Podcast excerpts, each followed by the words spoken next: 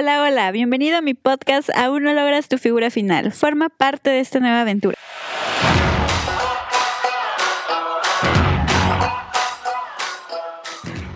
Hola, bienvenidos. Este es mi primer podcast y vamos a saber, van a saber un poco más de mí. ¿Quién soy yo? Bueno, mi nombre es Aura Escobar, tengo 28 años y nací en la ciudad de Puebla. Soy originaria de Puebla. Ahí viví toda mi vida y la verdad tuve una muy buena infancia. Mis papás siempre trataron de darme lo mejor. Creo que como padres siempre buscan eso, darnos lo mejor. Y entonces tengo muy buenos recuerdos de toda mi niñez. Fui muy feliz. Este, mis papás siempre trataban de consentirnos porque ellos trabajaban, entonces los días que era familiares era viernes, sábados y domingos y trataban de darnos lo que nosotros quisiéramos, que normalmente era llevarnos a comprar dulces, salir a pasear en familia y todo eso. La verdad sí este nos trataban muy bien. Y eso también condujo a que yo tuviera obesidad de niña, era yo muy gordita y eso me trajo muchos problemas como de autoestima, sentía que que estaba fea, no me gustaban mis fotos. De hecho, creo que todas las fotos que me tomaban mis papás yo no las veía, no me gustaban. Pero pues para mí era normal, ¿no? Porque mi familia todos eran así. Y llegó un punto eh, que mi papá me metió mucho la idea en la cabeza de que tenía yo que ser la mejor, destacar en la escuela, que ese era mi único trabajo, entonces siempre me enfoqué en la escuela, sacaba muy buenas calificaciones y era como mi forma de destacar, o sea, yo sentía que no podía este, destacar, digamos, por el lado de ser la niña guapa, popular y todo eso, entonces me enfoqué más en estudiar, en dar el extra siempre. Y de verdad que siempre saqué muy buenas calificaciones de hecho, este, mis papás siempre me decían, tú no te preocupes, nosotros hacemos todo lo demás, tú solamente enfócate en la escuela.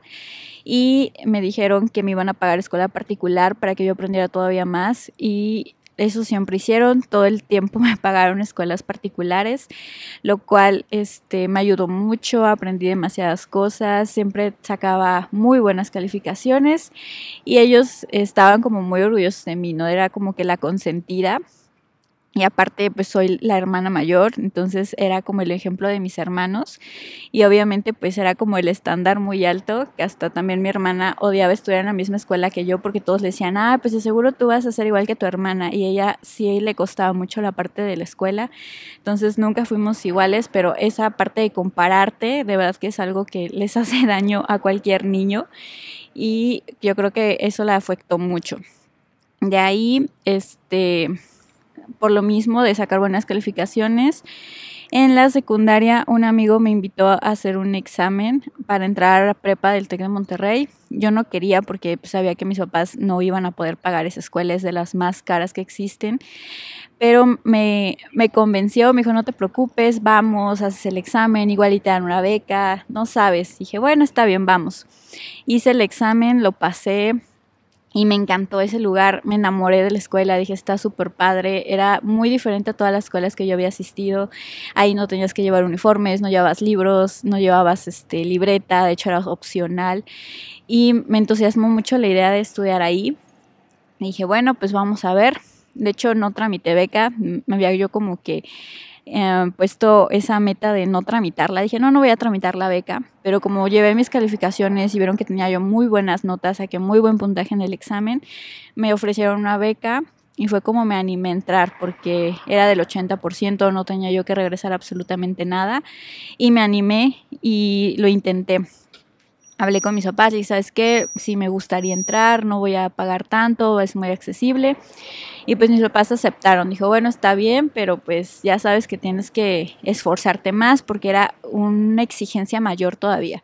Entonces entré, me gustó demasiado y empecé a estudiar bastante. De hecho, ahí fue la otra parte que empecé también a descuidar todavía más mi salud. Este, no desayunaba, estaba todo el día en la escuela, salía súper tarde. Era demasiado estrés, mucha presión porque tenía yo que mantener un buen promedio para no perder mi beca. Y de verdad que eso era muy frustrante, muy estresante. El primer semestre lo logré, de hecho fui el mejor promedio de mi generación y eso me mantuvo muy bien. Yo dije, bueno, si puedo, lo voy a lograr.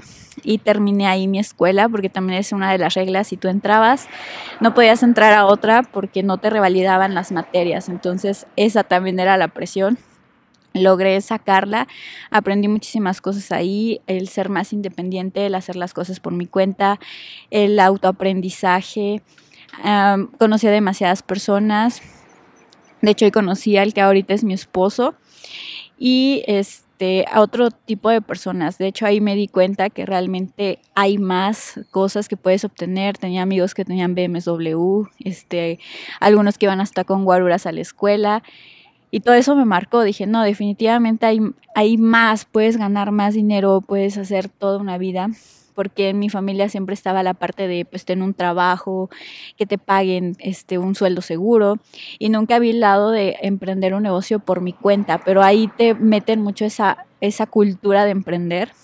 Dije, bueno, pues tal vez en algún punto emprenda un negocio y este me encantó de verdad esa gran experiencia y después viene la parte de la universidad. Dije, ajá, ¿y ahora qué voy a estudiar? Me acuerdo que fue una etapa muy frustrante porque yo quería estudiar una ingeniería. Todo el mundo me decía, eres muy buena en matemáticas, en física, biología, métete en una ingeniería, te va a súper bien. Y yo no sabía la verdad qué quería de mi vida. Me dejé llevar, la verdad. Dije, bueno, pues voy a estudiar una ingeniería. Y tuve que competir por beca porque mis papás no iban a poder pagar la universidad. Es de las más caras del país Dije, bueno, está bien, vamos a intentarle. Lo intenté y lamentablemente no me dieron la beca que yo quería. Me dieron una del 70%, no me alcanzaba para pagar la escuela. Entonces decidí dejarla, dije, ¿sabes qué? No puedo estudiar. Me trataron de convencer los maestros, no, mira, metes menos materias, no importa, aunque termines en más tiempo. La verdad no quise, quedé muy, muy decepcionada sentí que me había yo fallado, de hecho estuve mucho tiempo triste, pero mis papás me dijeron, ¿sabes qué? No puedes este, dejar de estudiar, tienes que buscarte una carrera, busca qué vas a estudiar.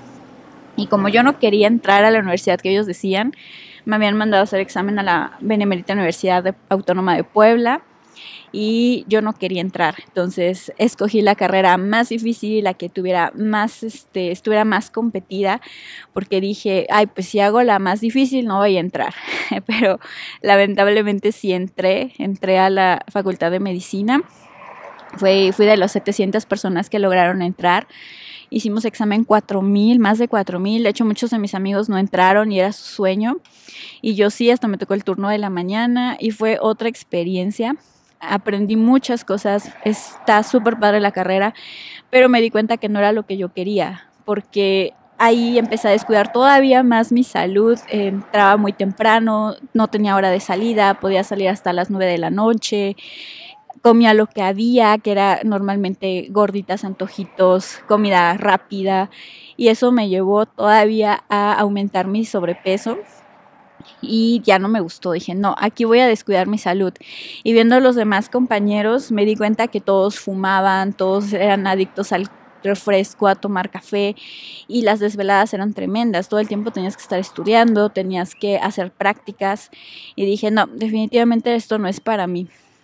Me salí, obviamente mis papás se enojaron muchísimo conmigo, fue como una decepción para ellos, así de que, ¿cómo te sales? Tenías tú que terminar esa carrera, pero no era lo que yo estaba buscando. Entonces, este, decidí salirme, dije, aunque se enoje, no me importa, me voy a salir. Y estuve como un tiempo en pensar qué iba a ser de mi vida y fue cuando me di cuenta que ya llevaba yo demasiados años tratando de complacer a los demás, viendo por los demás y no había visto por mí.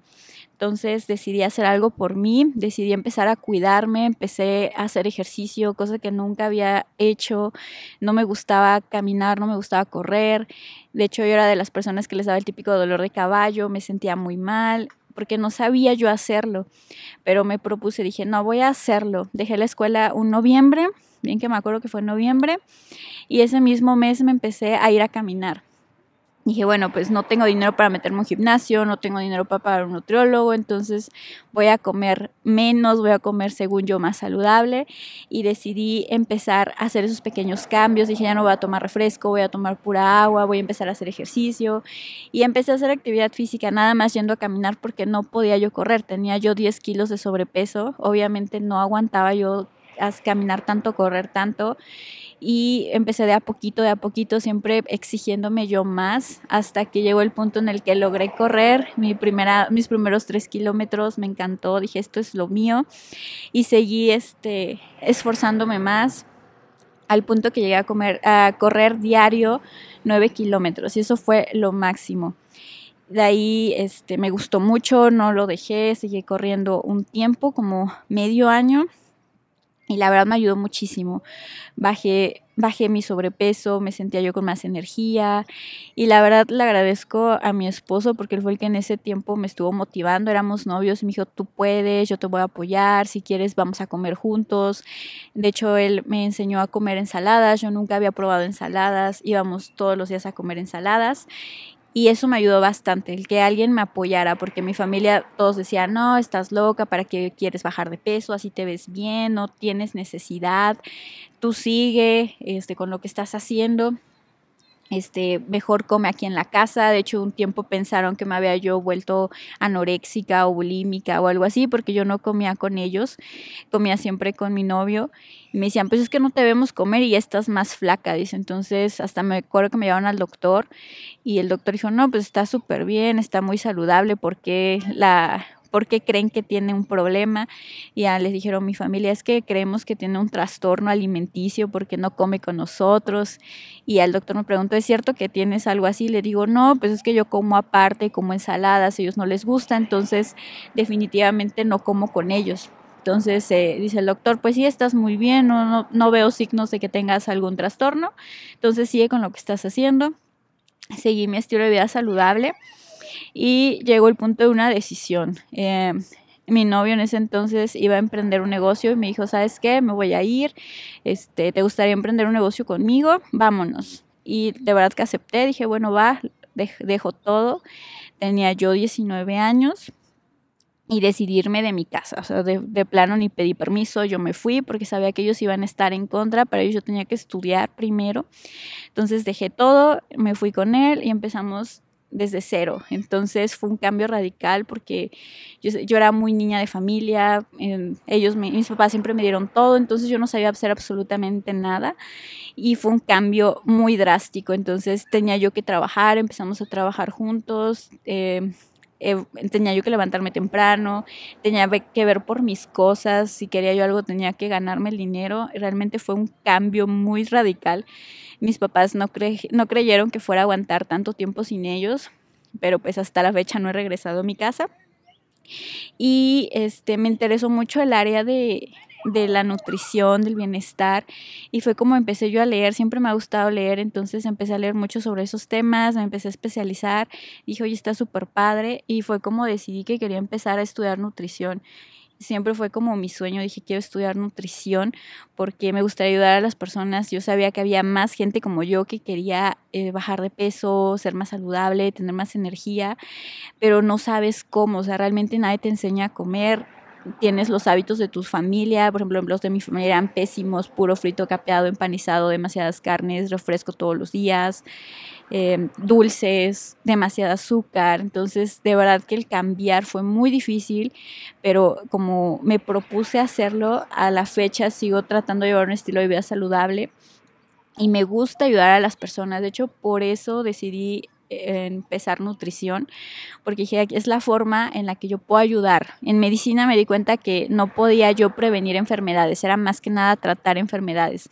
Y si yo estudiaba nutrición, yo sabía que por ahí era el lado de prevenir, de ayudar a más personas. Dije, entonces por eso elegí nutrición y me encanta, o sea, de verdad me gusta cuando las personas llegan, empezamos a trabajar juntas, les doy su plan y me comparten sus resultados y realmente es algo muy integral porque luego me cuentan sus historias de por qué llegaron a tener ese sobrepeso y siempre estamos trabajando y yo las motivo y digo, tú puedes, mira, vamos a hacerlo juntas, yo también estoy buscando ser todavía mejor, yo te voy a estar apoyando y eso es lo que me encanta, me encanta que me digan, ¿sabes qué? Ya logré bajar tres kilos, ya me veo mejor, entré en un vestido que no entraba y eso a mí me motiva a seguir haciéndolo, me encanta y es algo que seguiré haciendo porque yo sé que todavía hay más personas que necesitan un cambio de vida, necesitan ser más saludables y estoy dispuesta a estar con ellos y ayudarles porque sé que es un camino un poco difícil si a mí me costó, yo sé que ellos también.